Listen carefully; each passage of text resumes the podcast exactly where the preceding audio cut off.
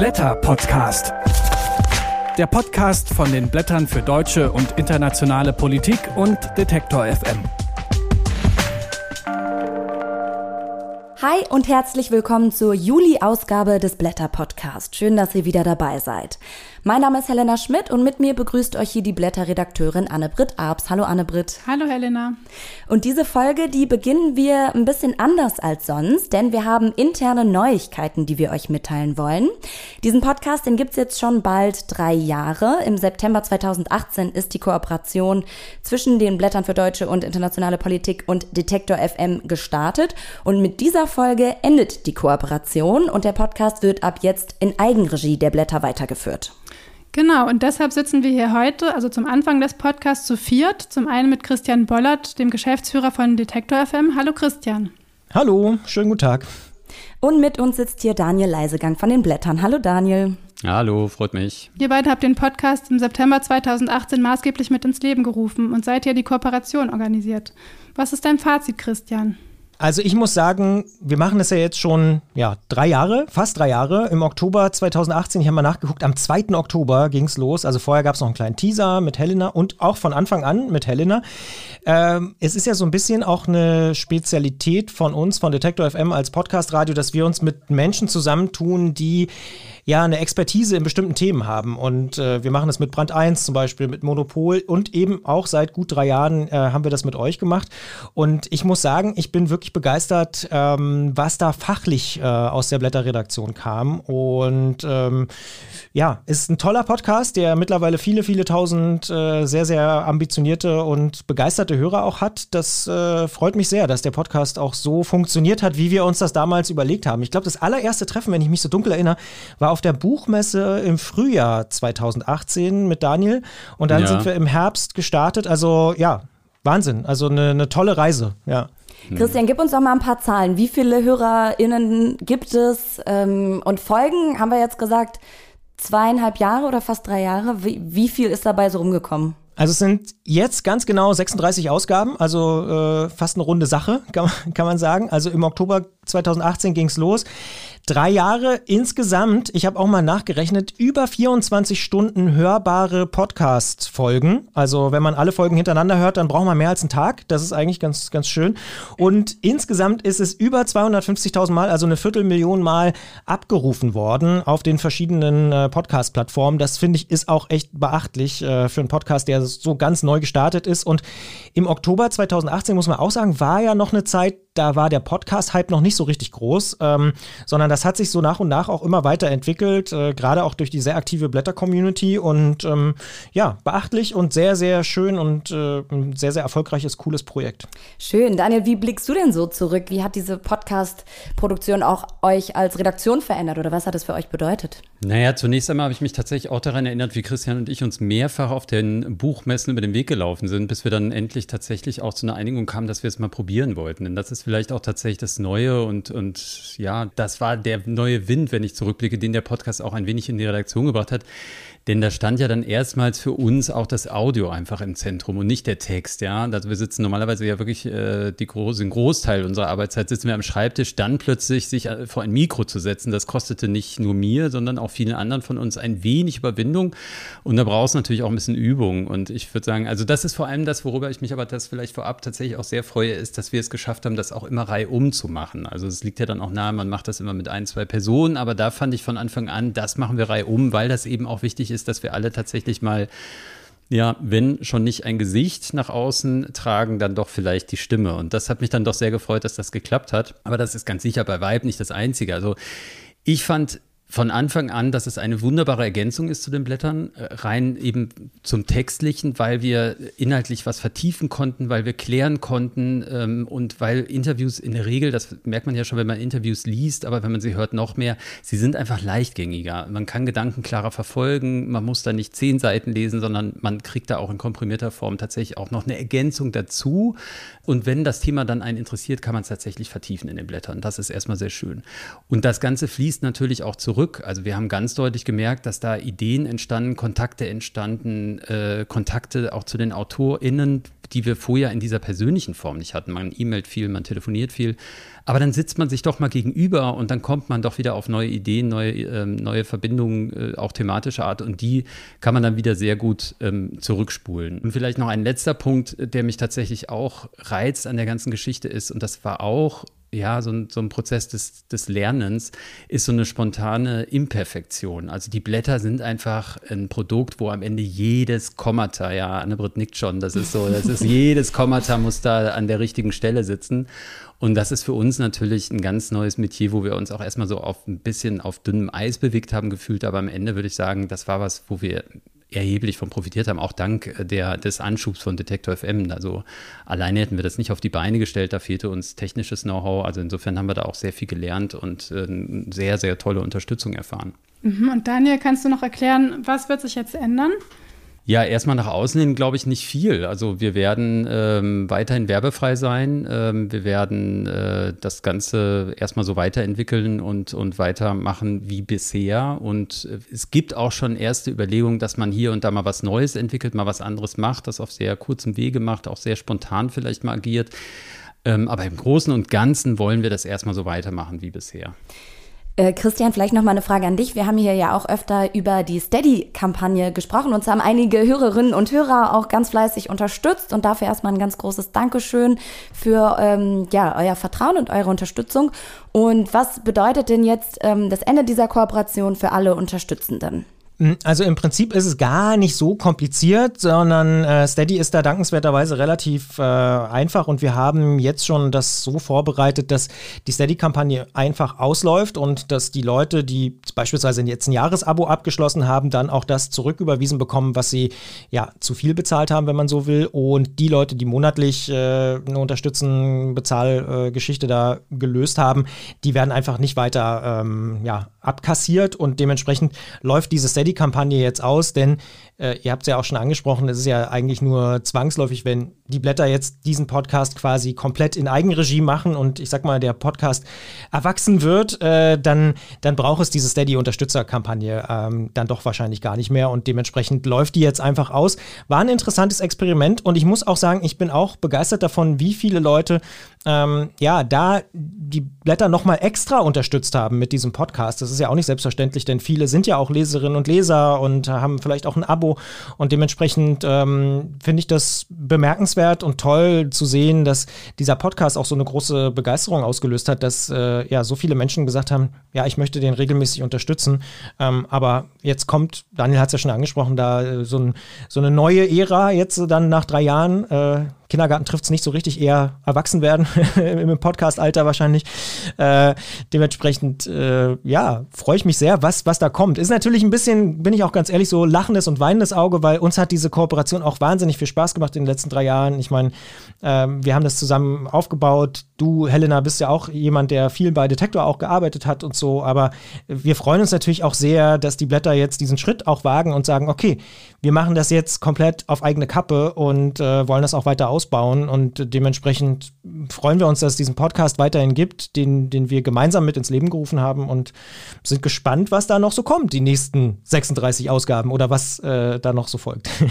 Genau, so viel kann ich sagen. Ich bleibe als, äh, als Moderatorin auch diesem Podcast weiterhin erhalten. Ja, und das wollte ich auch nochmal betonen. Also Detektor FM natürlich ganz großen Dank nochmal für den Anschub. Das war wirklich toll und äh, hat uns sehr, sehr weitergebracht. Aber Helena, du bist ja gewissermaßen auch tatsächlich die Konstante in dem Ganzen. Also die Stimme des Podcasts für uns, während wir ja wechseln, Reihe um, wie gesagt.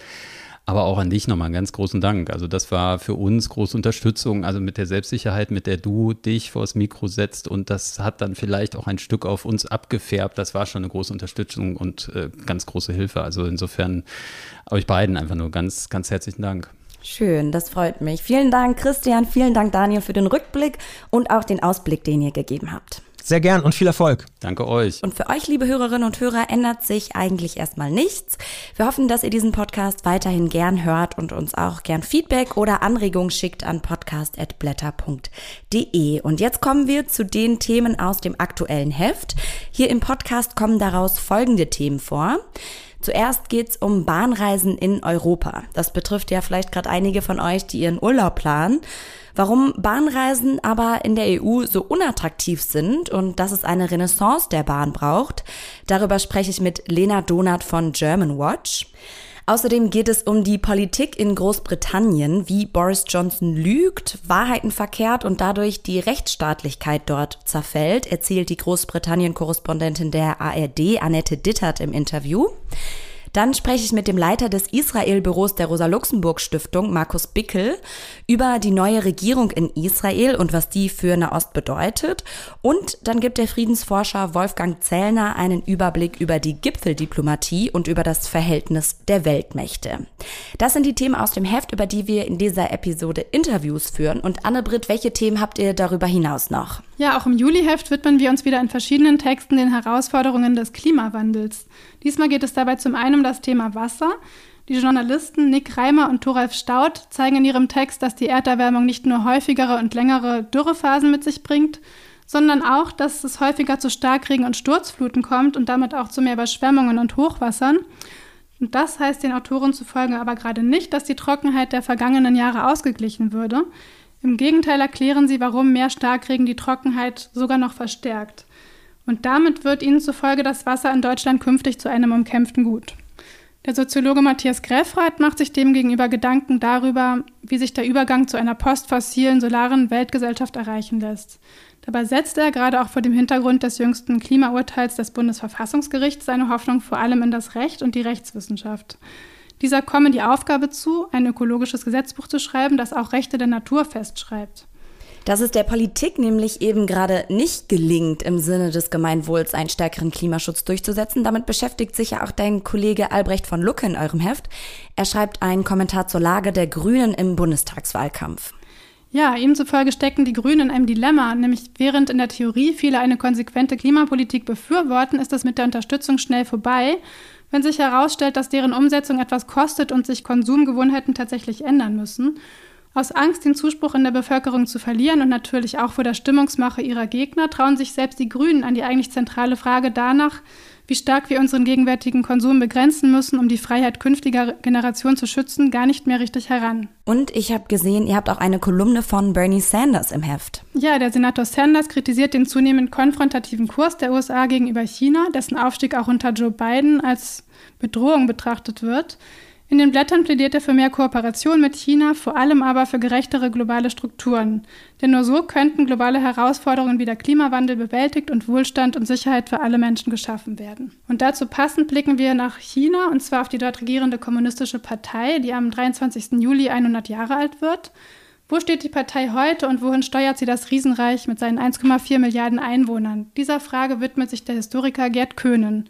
Und dann blickt ihr auch noch nach Europa. Welche Texte habt ihr dazu noch? Äh, ja, zum einen haben wir einen Text des Politikwissenschaftlers Felix Heidenreich. Er blickt in das Nachbarland Frankreich und macht dort ein Jahr vor der Präsidentschaftswahl 2022 eine Stimmung der intellektuellen und politischen Verunsicherung aus, gerade auch vor dem Hintergrund islamistischer Gewalttaten.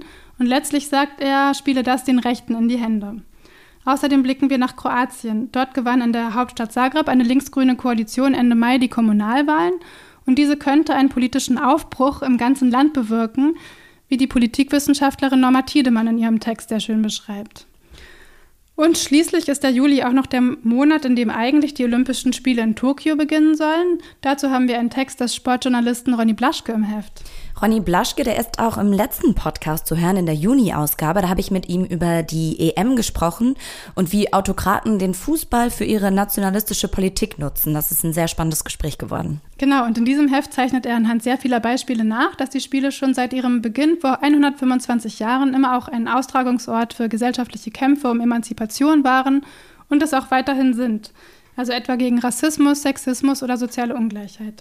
Also sehr viele spannende und lesenswerte Texte im Heft. Danke dir für die Vorstellung, Anne-Britt. Gerne.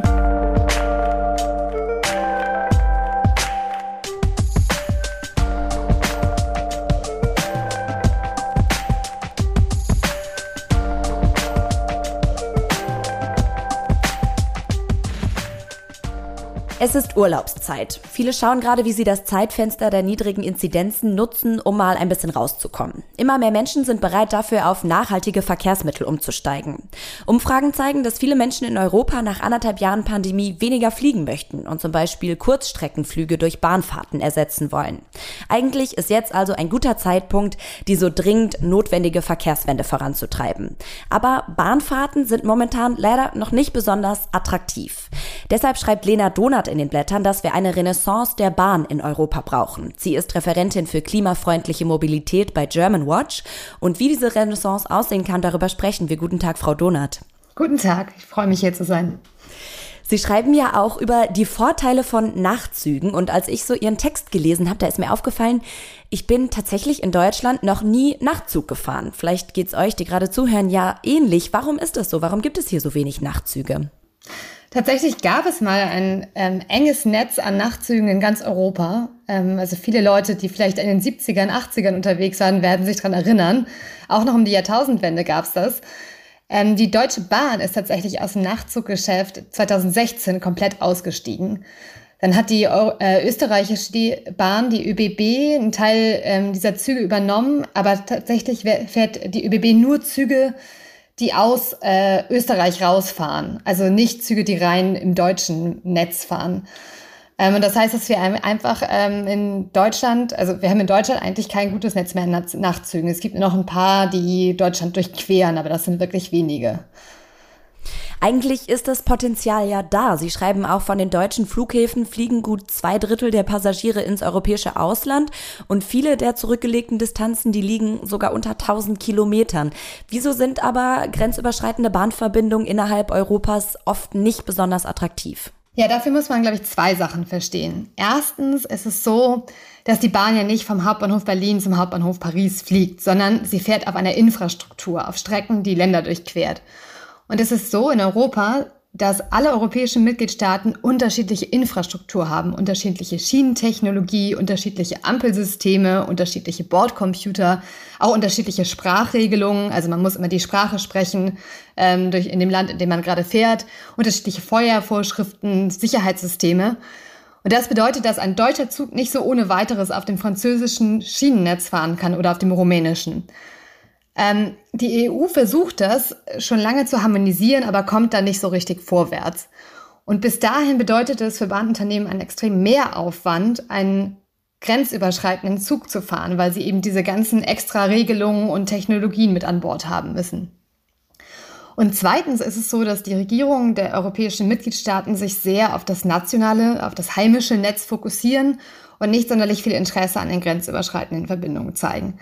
Es ist zum Beispiel so, dass ähm, circa die Hälfte der Grenzübergänge, die es mal in Europa gab, also der Schienengrenzübergänge, heute nicht mehr in Betrieb sind, weil sie einfach vernachlässigt wurden und kein Interesse seitens der Regierung zeigt.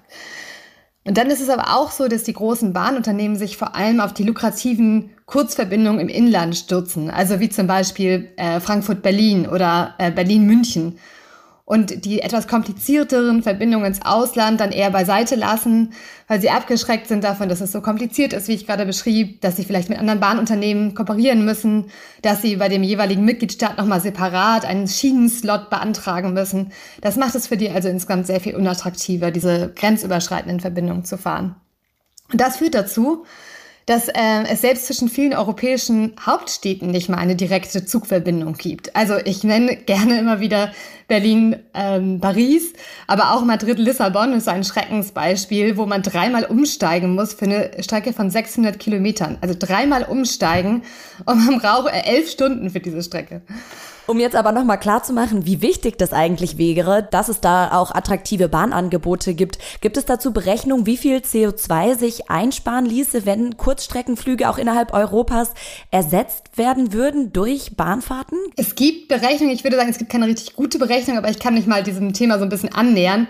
Also das Erste, was man wissen sollte, ist, dass ähm, Fliegen sehr viel klimaschädlicher ist als Bahnfahren. Also wenn ich von Berlin nach Paris mit der Bahn fahre oder mit Berlin, äh, von Berlin nach Paris mit, de, äh, mit dem Flugzeug fliege, ist Fliegen mindestens siebenmal so klimaschädlich wie Bahnfahren. Das hängt dann so ein bisschen davon ab, mit welchem Strommix die Bahn fährt und, ähm, und von verschiedenen anderen Faktoren, aber so mal grob als, ähm, als Richtwert. Und dann ist es so, wenn man jetzt mal sich die ganzen innereuropäischen Flüge anschaut, ist es tatsächlich so, dass die Hälfte dieser Flüge auf Strecken von unter 1000 Kilometern ungefähr ist. Das heißt, man könnte die Hälfte der innereuropäischen Flugemissionen einsparen, wenn man diese Strecken auf die Bahn verlagern würde. Also das ist schon eigentlich eine beeindruckende Nummer. Ähm, natürlich ist es so, dass in der Zeit der Flugverkehr noch einen geringeren Anteil ähm, macht am Verkehrsmix, aber die Flugemissionen sind über die letzten Jahrzehnte so extrem gestiegen, weil immer mehr Menschen fliegen, dass ähm, der Flugverkehr natürlich auch einen immer bedeutenden Anteil an den Verkehrsemissionen Europas ausmacht. Also das ist auf jeden Fall etwas, was wir jetzt angehen müssen, weil wir nicht diese Entwicklung weiter einfach nur beobachten können. Das heißt, wie kann das Bahnfahren jetzt attraktiver werden? Wie können aber hoffentlich auch die Tickets für uns zum Beispiel günstiger werden, die, ähm, ja, die ja gerne umsteigen würden, vielleicht auf Bahnfahrten? Ja, also erstens glaube ich einfach, dass es mehr politischen Willen hinter diesem Thema Bahnfahren geben muss. Also bisher ist es immer noch so, dass die meisten VerkehrsministerInnen in den EU-Mitgliedstaaten große Straßenfans sind und nicht so viel auf die Schiene halten. Das ändert sich gerade so ein bisschen. Es gibt verhaltene Töne für die Schiene, aber letztendlich sind die politischen Maßnahmen dahinter noch nicht da. Das sieht man zum Beispiel daran, in welches Transportmittel fließen denn eigentlich die Infrastrukturgelder in Deutschland ist es zum Beispiel so, dass aus dem Bundeshaushalt doppelt so viel Mittel in den Ausbau von Bundesstraßen fließen wie in den Ausbau der Schieneninfrastruktur. Und das seit Jahrzehnten. Also das ist natürlich extrem ungerecht und führt dazu, dass die Schieneninfrastruktur sehr viel vernachlässigter ist als das Straßennetz. Und dann ganz konkret für den grenzüberschreitenden Bahnverkehr in Europa gibt es so ein paar Hebel, die man jetzt wirklich ziehen könnte. Wir sprachen ja am Anfang schon über das Thema Nachtzüge. Woran hakt es denn eigentlich an diesem Thema? Es gibt ja so das größere, wachsende Interesse an Nachtzügen. Immer mehr Leute denken, hm, das könnte ja ein interessantes Fortbewegungsmittel sein. Und es gibt tatsächlich auch neue Start-ups, die jetzt gerade versuchen, in diesen Markt zu drängen. Aber die finden keine Züge. Es ist so, dass es äh, quasi der Second-Hand-Markt von Schlafwagen einfach leergeräumt ist und für diese Unternehmen es extrem schwierig ist, diese Anfangsinvestitionen zu machen und eine große neue Flotte zu bestellen. Da könnten die Mitgliedstaaten eigentlich einsteigen und einen Fonds gründen, um ähm, das Kaufen von diesen Zügen zu vereinfachen. Dann ist es aber auch so, ich sprach schon kurz über Steuerpolitik, ähm, es ist so, dass die Schiene, also die Bahn, auf jedem Kilometer Schiene eine Maut zahlt. Und äh, viele sind ja schon mal Auto gefahren und wissen, dass sie meistens keine Maut zahlen auf der Straße. Das ist natürlich auch sehr ungerecht. Und dann ist es so zum Beispiel, dass die Bahn auch Energiesteuern zahlt, aber ähm, der Flugverkehr ist von Energiesteuern komplett ausgenommen. Die zahlen einfach keinen Cent auf ihr Kerosin. Das sind natürlich extrem ungerechte Ausgangsbedingungen. Und das sind alles Sachen, die die Mitgliedstaaten auch eigenständig ändern könnten. Und dann, ich sprach auch schon über Infrastrukturlücken und da muss es natürlich jetzt auch vorwärts gehen, dass die geschlossen werden. Insbesondere Grenzübergänge müssen oft elektrifiziert werden. Das muss nicht immer heißen, dass eine komplett neue Hochgeschwindigkeitsverbindung gelegt werden kann. Wir können ganz viel machen mit der bestehenden Infrastruktur, indem wir die einfach modernisieren. Gleich der letzte Punkt noch. Wenn Sie mal versuchen würden, ein Ticket von ähm, Frankfurt nach Barcelona zu buchen, wünsche ich Ihnen viel Glück. Sie werden keine Website finden, auf der Sie das mit einem Klick buchen können, sondern Sie müssen dann auf verschiedenen Bahnunternehmens-Websites einzelne Tickets buchen. Das liegt daran, dass die Bahnunternehmen ihre Daten nicht austauschen, weil sie Angst haben, sich gegenseitig den Markt wegzunehmen. Ähm, und da müssten sie jetzt einfach durch Regierungsseite gezwungen werden, gezwungen werden zu ihrem Glück und gezwungen werden dazu, dass wir dann einfacher durch Europa reisen können. Das sagt Lena Donat. Vielen Dank für das Gespräch. Herzlichen Dank.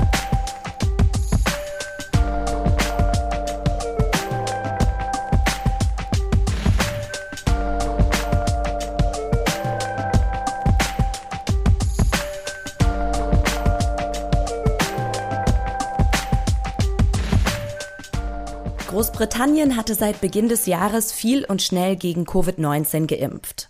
Boris Johnson wurde nicht müde, das Impfprogramm als den ersten Erfolg des Brexit zu bezeichnen. Mittlerweile steigen die Zahlen aber wieder stark an. Die Corona-Neuinfektionen befinden sich auf dem höchsten Stand seit vier Monaten. Außerdem kommt es in Nordirland zu Warenengpässen wegen des Brexit. Aber diese Fakten verschweigt Johnson gern. Die Großbritannien-Korrespondentin der ARD, Annette Dittert, sieht darin Beispiele dafür, wie wenig Wert die Wahrheit und Fakten generell für den britischen Premier haben. Damit untergräbt er nicht nur die Basis der demokratischen Kultur, sondern greift massiv den Rechtsstaat an.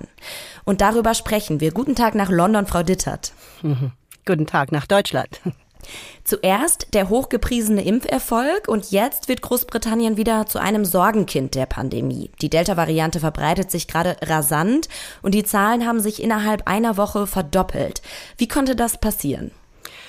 Naja, das ist so passiert, äh, weil Boris Johnson sehr lange, obwohl das schon bekannt war, dass diese Delta-Variante sich in Indien ausbreitet, die Grenzen nach Indien nicht geschlossen hat, weil er eigentlich vorhatte, dort selber hinzufahren, um einen der ja so begehrten Trade Deals, Handelsverträge mit Indien abzuschließen, was so, so, schnell sowieso nicht passiert wäre. Aber das war ihm halt so wichtig, ähm, dass er da eben sich gedacht hat, vielleicht komme ich noch mal davon, wenn ich jetzt nicht äh, gleich die Grenzen schließe. Er musste sie dann doch schließen nach vier Wochen, aber in der Zeit waren dann eben schon viele Zehntausend Inder, gibt's ja eh einen regen Reiseverkehr ähm, nach Großbritannien eingereist und dann hat sich diese Variante hier eben sehr schnell verbreitet, weil die ja deutlich ansteckender ist als die vorherigen. Mhm.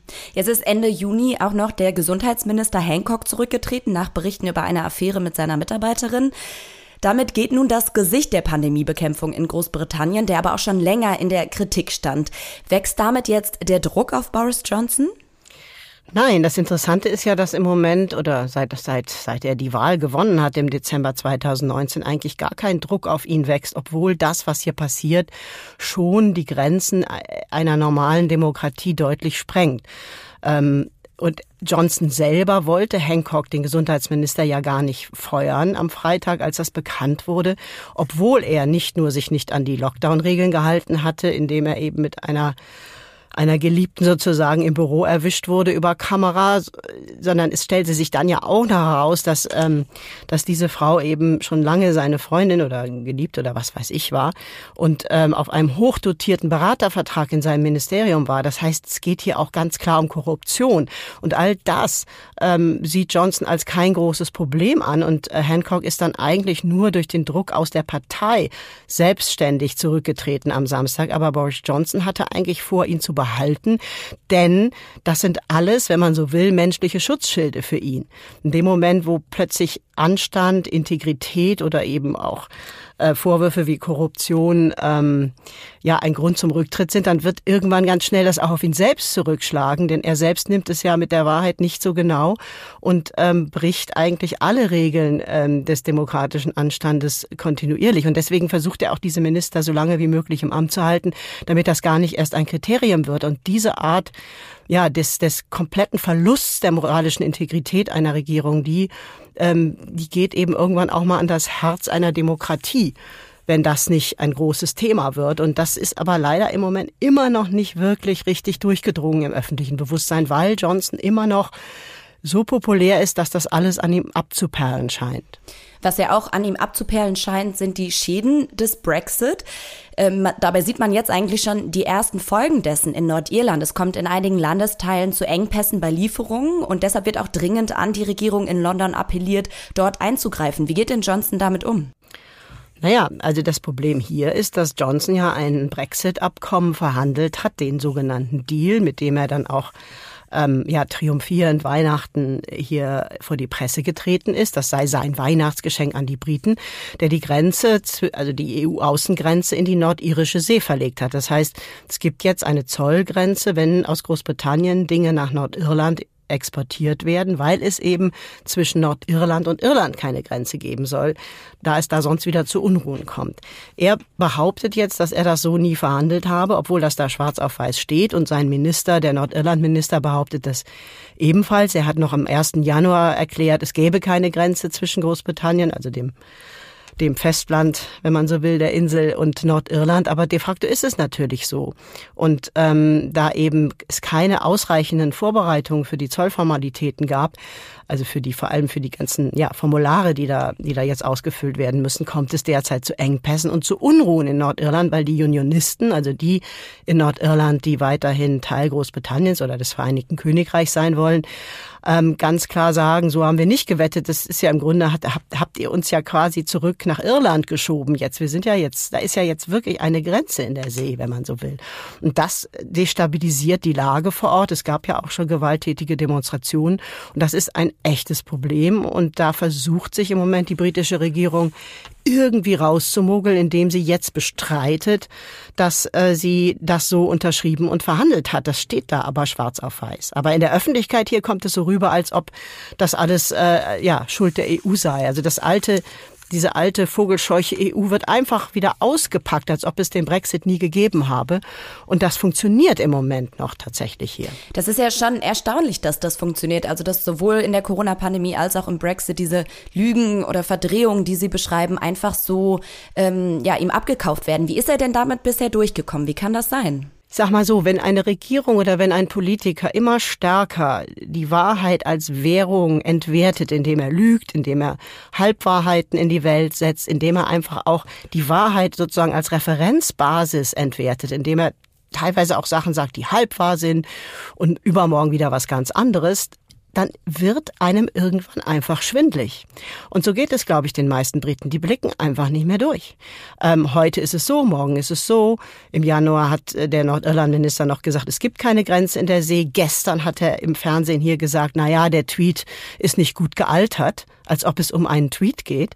Ähm, Wahrheit ist einfach kein Kriterium mehr. Und das ist, ähm, das ist ein bisschen wie bei Trump, nur dass es hier ein bisschen mehr sophisticated ist, wenn man so will. Aber die Leute, die Briten, die meisten, die ich kenne, sind mittlerweile nur noch verwirrt und sind sowieso durch die Pandemie völlig erschöpft und äh, nehmen das tatsächlich einfach so hin. Die Briten sind eben auch kein Volk, das protestiert in so einer Situation, sondern die sind äh, ein Volk, was sich viel, viel schneller und eher und leichter mit schwierigen Situationen abfindet und darauf sogar noch stolz ist. Und das ist eben in einer so politisch schwierigen Lage wie im Moment, wo eine Regierung eben nicht nur lügt, sondern auch zutiefst korrupt ist, wie wir jetzt immer wieder sehen, eine wirklich schwierige und nicht gute Eigenschaft eines Volkes. Sehen Sie Großbritannien deshalb gerade auf eine autoritäre Regierung zu steuern? Also ich würde sagen, es ist jetzt noch keine, aber die Gefahr ist schon groß, ähm, dass das dahin geht, immer mehr in diese Richtung. Denn die Attacken gehen ja nicht nur sozusagen auf das Fundament der Demokratie, sondern also die Wahrheit sozusagen als, als Grundlage, sondern die gehen auch jetzt schon seit einiger Zeit ganz gezielt gegen die Medien, was immer der erste Schritt ist, gegen die Justiz, ähm, was immer auch mit die Anfangsschritte sind. Und ähm, das hat natürlich Folgen. Also wenn, wenn Boris Johnson zum Beispiel Anwälte, die sich für die Rechte der Flüchtlinge einsetzen, als linke Aktivisten abtut, obwohl die einfach nur Recht und Gesetz verfolgen, dann ist das problematisch für eine Demokratie. Und das sehe ich hier an vielen Ecken im Moment, ja. Sie haben gerade schon kurz auch die Medien angesprochen. Welche Rolle spielen die denn gerade in dieser Situation? Naja, die Medien hier waren immer insofern nicht ganz unproblematisch, als vor allem die Boulevardpresse immer sehr aggressiv parteiisch war und eigentlich ihre Rolle noch nie darin gesehen hat, wirklich die Wahrheit oder die Tatsachen zu berichten, wie sie sind, sagen wir mal so. Ähm, und das war ja auch schon während des Brexit-Referendums so, dass, dass da eben auch ein, also die, die gesamte Boulevardpresse ähm, ja diesen Brexit im Grunde herbeigepredigt hat oder ein Großteil der Boulevardpresse und eben nicht ernsthaft sich angeguckt hat, was dann passieren würde. Ähm, was jetzt noch dazu kommt, ist, dass ähm, Boris Johnson die öffentlich-rechtlichen Medien wie die BBC und auch Channel 4 zunehmend angreift. Channel 4 ist, ist auch noch ein öffentlich-rechtlicher Sender, der, der, der noch versucht, kritisch zu berichten. Der soll jetzt privatisiert werden. Und die Attacken gegen die BBC, die sind mittlerweile, die kann man kaum mehr aufzählen. Da ist völlig klar, dass sie versuchen werden, die BBC zumindest finanziell so in die Knie zu zwingen, dass die, ähm, ja, dass die einfach keine Chance mehr haben, als relevantes öffentlich-rechtliches Medium noch äh, diese Regierung zur Rechenschaft zu ziehen. Und darum geht's. Und diese ganzen Drohungen, die ständig seit Dezember 2019 hier von dieser Regierung gegen die BBC geäußert werden, die haben auch schon einen Effekt also diesen sogenannten Chilling-Effekt.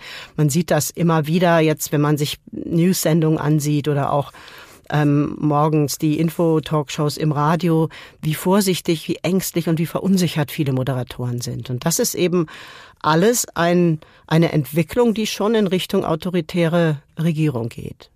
Das sagt Annette Dittert. Vielen Dank. Bitteschön. Tschüss.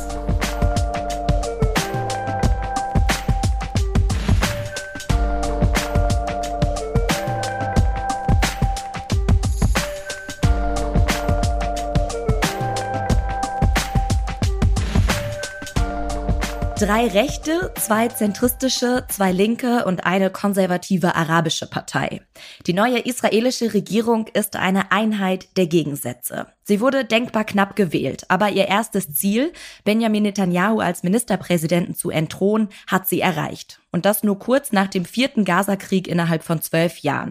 Einer vergleichsweise kurzen, aber heftigen Auseinandersetzung zwischen den ungleichen Gegnern in Nahost. Markus Bickel ist Leiter des Israel-Büros der Rosa-Luxemburg-Stiftung in Tel Aviv und er fragt sich in der aktuellen Blätterausgabe, ob Netanyahus Ende nun ein Neuanfang für Nahost ist. Und darüber sprechen wir. Guten Tag, Herr Bickel. Guten Tag. Schauen wir zuerst auf den israelisch-palästinensischen Konflikt. Der neue Premierminister Bennett, der steht in vielen Fragen sogar noch rechts von seinem Vorgänger Netanyahu und er lehnt Verhandlungen mit der palästinensischen Seite kategorisch ab. Was bedeutet das jetzt für den Friedensprozess? Das bedeutet für den Friedensprozess nichts Gutes, wobei man sagen muss, dass dieser Friedensprozess ja schon seit Jahren, wenn nicht schon seit über einem Jahrzehnt, eigentlich gar kein Prozess mehr ist, sondern ein reiner Stillstand. Insofern sollte man nicht allzu viel Hoffnung setzen, dass sich durch Bennett und die neue Regierung daran etwas ändert und neuer Schwung hineinkommt. Die erste Entscheidung, die er getroffen hat in den wenigen Wochen, die er jetzt regiert, ist, dass er wieder den Bau von einer neuen Siedlung genehmigt hat, was natürlich ein schlechtes Zeichen ist für alle, die darauf setzen, dass es ein Ende des Siedlungsbaus gibt und damit auch die Möglichkeit für die palästinensische Seite ihren Staat aufzubauen, der ihnen ja schon vor mehr als 20 Jahren versprochen wurde. Jetzt stützt mit der Vereinigten Arabischen Liste des Politikers Mansour Abbas zum ersten Mal eine arabische Kraft, die israelische Regierung. Was wird denn von diesem jüdisch-arabischen Schulterschluss erwartet? Das ist vielleicht das Spannendste an der neuen Regierung. Wie Sie schon sagen, es ist ein konservativer arabischer Politiker, der Mansour Abbas, der sich ja einer sehr konservativen Koalition angeschlossen hat und der in den letzten Monaten, als noch nicht klar war, ob Netanyahu weiter regieren kann oder ob eine neue Kraft an die Regierung kommt, immer alle Optionen offen gehalten hat. Und alle Optionen heißt in dem Fall auch, dass er gesagt hat, mir sind die ultraorthodoxen jüdischen Parteien wie die Vereinigte Tora-Liste und Schas näher als liberale oder linke jüdische Parteien wie die Arbeitspartei oder die Meretz. Das heißt, da gibt es eine Verbindung entlang von konservativen Werten, die diese jüdischen rechten Parteien mit dieser arabischen rechten Partei verbindet. Und was daraus erwächst, muss man sehen.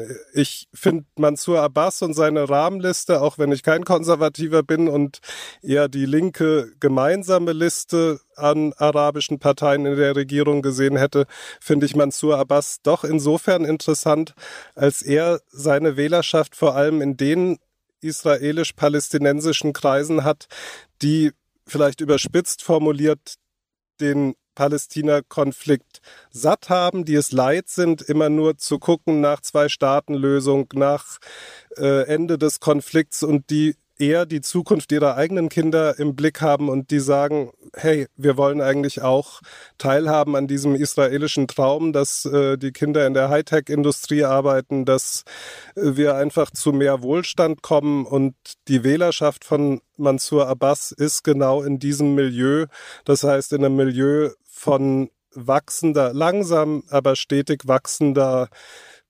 israelisch-palästinensischer Mittelschicht. Und vielleicht tun sich in so einem Bündnis von rechtskonservativen Mittelschichtsparteien auf jüdischer Seite und dieser einen kleinen arabisch-israelischen Partei Möglichkeiten auf, die wir als alte Nahostbeobachter noch gar nicht ahnen können.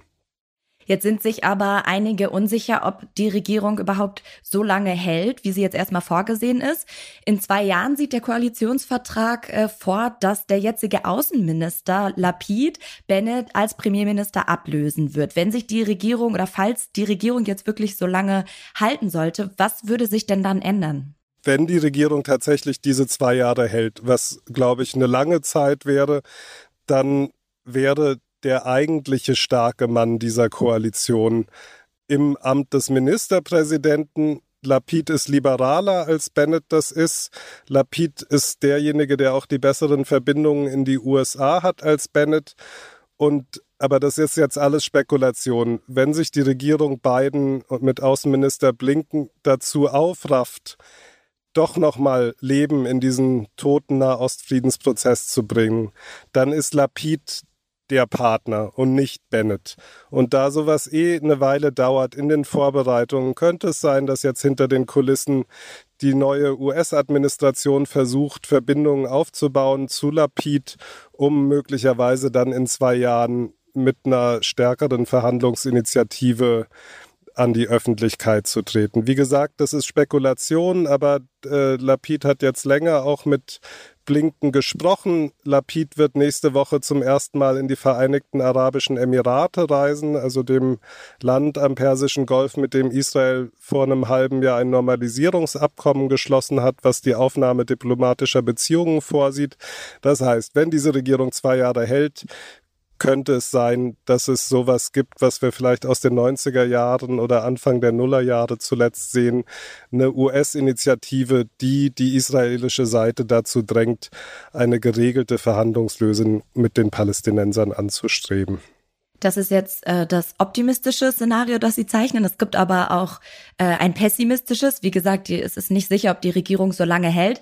Gäbe es denn dann die Chance auf einen Comeback von Netanyahu?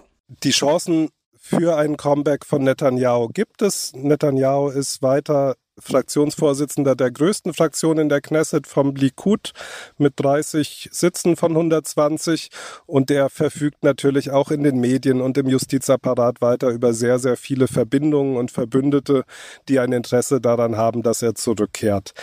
Ich glaube aber, dass man nicht nur bei einer Rückkehr von Netanyahu pessimistisch sein kann, sondern auch mit der neuen Regierung gibt es genügend Anlass für Pessimismus, weil diese Regierung zum größten Teil aus rechten Politikern besteht, die kein Interesse an einer Verhandlungslösung mit der palästinensischen Seite haben, sondern nach 54 Jahren Besatzung äh, trotz des hohen Preises weiter daran festhalten wollen, mit einer Besatzungsarmee die Geschicke der Palästinenserinnen weitgehend selbst zu bestimmen, also durch die israelische Seite.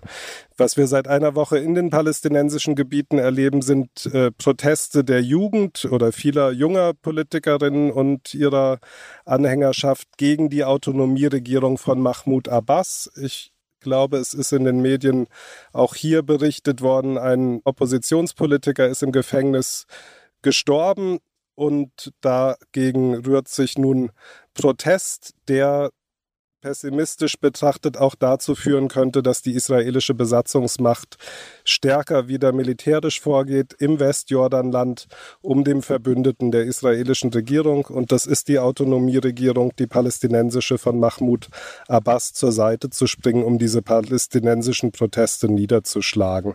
Also ich glaube, dass vier, fünf Wochen nach dem Gaza-Krieg Ende der Blick jetzt wieder auf die Westbank, aufs Westjordanland fällt, wo die Zeichen nicht auf friedlichen Protest stehen, sondern auf möglicherweise gewaltsame Niederschlagung.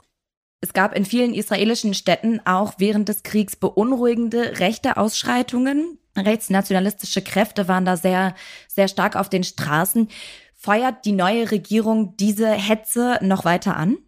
Nein. Diese innerisraelischen Ausschreitungen haben die gesamte politische Klasse sehr erschreckt, egal ob rechts oder links, haben die Bevölkerung in Israel sehr erschreckt. Und das war ja schon zu der Zeit, als Netanyahu noch regiert hat, hat selbst Netanyahu alles versucht, diese Ausschreitungen einzudämmen. Natürlich mit massiver Polizeipräsenz, aber ihm war klar, wenn jetzt neben dem Gaza-Krieg auch noch ein innerisraelischer Bürgerkrieg ausbricht, kann seine Regierung das nicht kontrollieren und genauso sieht es auch die neue Regierung. Da wird auch durch den Koalitionsvertrag, der sehr, sehr viele Gelder für die arabische Seite vorsieht, also für vernachlässigte, benachteiligte Bevölkerungsgruppen, alles getan, um den innerisraelischen Frieden zu sichern.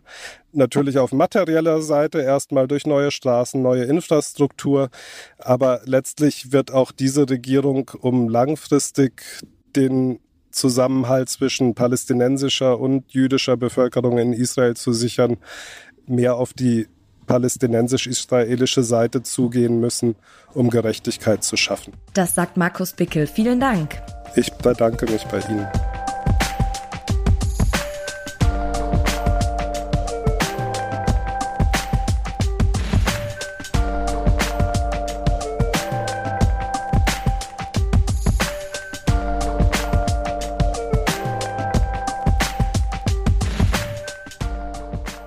Der Juni war der Monat der Weltpolitik. Kurz hintereinander haben vier große Gipfeltreffen stattgefunden. Der G7-Gipfel, der NATO-Gipfel, ein Treffen der EU-Spitzen mit US-Präsident Biden und zuletzt ein Treffen zwischen Biden und dem russischen Präsidenten Putin. Dabei standen jeweils zwei Themenblöcke im Vordergrund. Einerseits die globalen Krisen, Covid-19 und der Klimawandel und andererseits die Haltung zu China und Russland. Die konkreten Ergebnisse sind eher bescheiden, aber es wurden wichtige Weichenstellungen für die Zukunft vorbereitet und die sind insbesondere für die Europäer alles andere als unbedenklich, schreibt der Friedensforscher Wolfgang Zellner in den Blättern und er gibt uns jetzt einen Überblick darüber. Guten Tag, Herr Zellner. Guten Tag, Frau Schmidt. Es gab ja die Hoffnung, dass mit Biden jetzt endlich wieder ein Gesprächspartner da ist nach den Schwierigkeiten mit Trump. Wieso ist der Eindruck nach den Gipfeln jetzt aber eher ernüchternd? Also das Gespräch zwischen Biden und Putin ist für mich nicht ernüchternd. Weil man hat ja eigentlich nicht erwarten können, dass nach dem, was vorher war, Herr Biden hat ja Putin immerhin einen Verbrecher genannt, dass jetzt die, die ganz große Einigkeit ausbrechen würde. Dass das Treffen überhaupt stattgefunden hat, ist meines Erachtens ein großer Erfolg. Das Treffen hat in einer sehr guten Atmosphäre aus, äh, stattgefunden. Das haben beide Seiten unterstrichen. Und man hat sich ja immerhin auf drei konkrete Maßnahmen geeinigt. Die erste mag äh, trivial sein. Die beiden Botschafter kehren an ihre Arbeitsplätze zurück, die sie zuvor äh, verlassen hatten. Der eine wurde zurückgerufen, der andere wurde rausgeekelt. Dann hat man sich aber auch auf einen strategischen Dialog ähm, geeinigt, der Grundlagen für künftige Maßnahmen der Rüstungskontrolle und Risikominderung legen soll. Das ist ganz, ganz wichtig, weil es natürlich in fünf Jahren ein Folgeabkommen für den New Start-Vertrag geben muss und darüber muss man sprechen. Das ist kompliziert. Da geht es auch um die Einbeziehung letztlich von China in nukleare Rüstungskontrolle. Und der dritte Punkt ist ein ganz, ganz heikler. Man will Expertengespräche über Cyberbedrohungen aufnehmen. Das hat ja gerade in letzter Zeit hohe Wellen geschlagen. In dem Zusammenhang hat äh, Biden auch ein Papier übergeben an Putin, wo 16 Gebiete aufgelistet sind, die aus Sicht der USA kritische Infrastrukturen darstellen. Also meines Erachtens ist es ein Anfang und man wird jetzt, sagen wir mal, in einem halben Jahr, gegen Ende dieses Jahres gucken müssen, was ist aus der Geschichte geworden. Aber äh, Ernüchterung ist jetzt nicht mein äh, Gemütszustand nach diesem Gespräch. Mhm. Vielleicht kann man eher Ernüchterung sehen, wenn man auf die Krisen schaut. Die G7-Staaten haben versprochen, den ärmeren Ländern 2,3 Milliarden Impfdosen zu spenden. Das reicht aber bei weitem nicht aus. Und auch zum Klimawandel wurden sowohl beim G7-Gipfel als auch beim NATO-Gipfel ja keine wirklich weitreichenden Entscheidungen getroffen. Wieso finden diese Gipfel keine Antworten auf die so drängenden Krisen? Die G7-Staaten haben den ärmeren Ländern jetzt äh, gut zwei Milliarden Impfdosen versprochen. Das sieht auf den ersten Blick sehr generös aus. Gebraucht würden aber mindestens zehn Milliarden. Der Grund ist einfach, ähm, dass die, die Produktion, die jetzt angeleiert worden ist, einfach nur ausreicht für die reicheren Staaten und dass die ärmeren Staaten bestenfalls im nächsten Jahr dann dran sind. Ne? Und das ungeachtet der Tatsache, dass der Gipfel ganz klar erkannt hat, ich zitiere jetzt mal aus dem Kopf, solange die Pandemie nicht überall bekämpft ist, wird, ist sie nirgendwo bekämpft. Beim Klimaschutz ist das noch viel deutlicher. Man hat da äh, die richtigen äh, Ziele gesetzt, ne? also eine äh, CO2-Neutralität äh, bis 2015 und bis 30 äh, die Halbierung. Ähm, das ist ganz richtig, aber man konnte sich zum Beispiel nicht auf ein Datum für den Kohleausstieg äh, einigen. Und das ist jetzt in dem Zusammenhang kein deutsches Problem, weil wir haben ja ein Datum für den Kohleausstieg, sondern ein amerikanisches Problem. Und zwar ein sehr konkretes, weil Herr Biden die Stimme eines ganz bestimmten amerikanischen Senators braucht aus West Virginia, wo viel Kohle abgebaut wird, kann er sich nicht dazu durch durchringen, sowas reinzuschreiben. Wir haben auch äh, nichts über CO2-Bepreisung drin. Das heißt, man kann sagen, die Ziele, die im G7-Gipfel formuliert werden, die sind okay. Das sind die Ziele, die wir alle haben. Aber die Maßnahmen, die dann äh, da drin stehen, die sind absolut unzureichend, um diese Ziele zu erreichen. Mhm. Sie haben es gerade schon gesagt, ein zentrales Thema war auch der Umgang mit China. Welche Agenda fährt die NATO dort? Ja, die NATO, äh, das ist ein Punkt, den man hervorheben muss, hat sich zum ersten Mal ausführlich in, überhaupt in ihrer Geschichte mit China äh, befasst und hat äh, in ihrem Kommuniqué zwei entscheidende Sätze reingeschrieben. Der erste Satz heißt, der wachsende Einfluss und die internationalen Politiken Chinas stellen Herausforderungen dar, die wir gemeinsam als Bündnis beantworten müssen. Dahinter steht, dass die USA China als globalen Hauptfeind sehen und alles versuchen, in allen möglichen Bündnissen, aber auch bilateral Bündnispartner dafür einzuspannen in eine gemeinsame Front gegen China, technologische Beschränkungen, mögliche Handelskriege etc. Der zweite Satz, der dann drin steht, äh, ist auf Betreiben Deutschlands reingekommen. Und der heißt, die NATO unterhält einen konstruktiven Dialog mit China, wo das möglich ist. Und als Beispiel wird dann der Klimaschutz genannt. Das heißt, die NATO hat keine äh, geschlossene Strategie. Die USA versuchen, die NATO in Stellung zu bringen gegen China. Einige äh, europäische Staaten unter Führung der Bundesrepublik und der Bundesregierung wehren sich dagegen. Aber der entscheidende Punkt, der Dammbruch ist, dass zum ersten Mal China sozusagen als strategischer Herausforderer in einem NATO-Kommuniqué genannt wird. Und man muss sagen, das ist der Nordatlantik-Vertrag. Der hat seine Mitglieder in Europa und in, äh, in Nordamerika und hat kein einziges Mitglied in Asien. Das heißt, dieser konfrontative Kurs gegenüber China, der die Agenda der USA ist, der bringt auch Konflikte innerhalb der NATO mit sich. Welche Rolle spielt denn die EU dabei? Die EU spielt in dem Zusammenhang ähm, eine eher nachrangige Rolle, schon deswegen, weil sich die EU in keinem wirklichen äh, relevanten Themenfeld auf eine einheitliche Strategie äh, einigen kann. Sie haben ja äh, sicher mitbekommen, dass dann relativ äh, kurz nach diesen ganzen Gipfel, die Sie genannt haben, auch noch ein EU-Gipfel stattfand und dass dort dann eine deutsch-französische Initiative stattgefunden hat dass man, weil Biden auch mit Herrn Putin sprechen kann, auch als EU mit äh, Herrn Putin spricht. Und das äh, hat nicht die entsprechende Einstimmigkeit gefunden. Da hätten wohl 20 Staaten mitgemacht, aber die drei baltischen Staaten, Polen, Rumänien und vielleicht sonst noch ein oder zwei, waren da äh, dagegen. Und das verweist natürlich auf das grundlegende äh, Problem der EU. Sie hat im außenpolitischen Bereich keine Handlungsfähigkeit weil alle Beschlüsse einstimmig gefasst werden müssen. Wir müssen auf mittlere Sicht meines Erachtens auch zu Abstimmung in außenpolitischen Fragen kommen, sonst wird die EU niemals als außenpolitischer Akteur auftreten können, gerade heute, wo dies besonders notwendig wäre. Das heißt, welche Strategie braucht die EU, um eben nicht zwischen diesen großen Mächten unterzugehen? Also im Grunde genommen muss äh, die EU äh, die Handelsbeziehungen und auch den Technologieaustausch mit China offen lassen. Die EU-Staaten und allen voran Deutschland und allen voran deutsche Automobilkonzerne wie Daimler-Benz oder Volkswagen hängen wirtschaftlich äh, viel, viel stärker von, vom China-Geschäft ab als die USA. Das heißt, äh, wenn wir uns nicht selber ins Fleisch schneiden wollen, und zwar sehr, sehr tief, dann können wir den Kurs äh, der USA gegen China, der auf Boykott und Abriegelung ausgesetzt ist, nicht mitmachen, sondern müssen äh, darauf hinwirken, dass unsere Handelsbeziehungen offen bleiben. Das will die EU auch, aber sie braucht natürlich die entsprechende Geschlossenheit, um das auch durchsetzen zu können. Das sagt Wolfgang Zellner. Vielen Dank. Ja, ich danke Ihnen, Frau Schmidt. Und zum Ende geben wir noch einen Ausblick auf das kommende Heft, auf die August-Ausgabe. Anne-Britt, kannst du schon sagen, welche Themen da drin sein werden? Ja, wir werden uns einmal mit den schwierigen Arbeitsbedingungen in der Wissenschaft beschäftigen, die derzeit in den sozialen Medien unter dem Hashtag Ich bin Hanna diskutiert werden.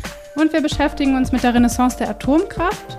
Und äh, 60 Jahre nach dem Mauerbau am 13. August 1961 wird es auch um die Renaissance der Mauern in Zeiten der Globalisierung gehen. Und vielleicht fahren ja einige von euch jetzt bald in den Urlaub und brauchen dafür noch was zum Lesen. Und dann könnt ihr euch ein Abo von den Blättern holen. Da gibt es nämlich gerade ein ganz besonderes Angebot, Anne-Britt, ne? Ja, genau. Dazu gibt es gerade das Blätter Sommer-Abo. Das enthält drei Ausgaben in Print und digital und endet automatisch. Alle wichtigen Infos gibt es dazu wie immer auf www.blätter.de. Und damit hören wir uns hier wieder Ende Juli. Macht's gut, bis dann. Bis dann.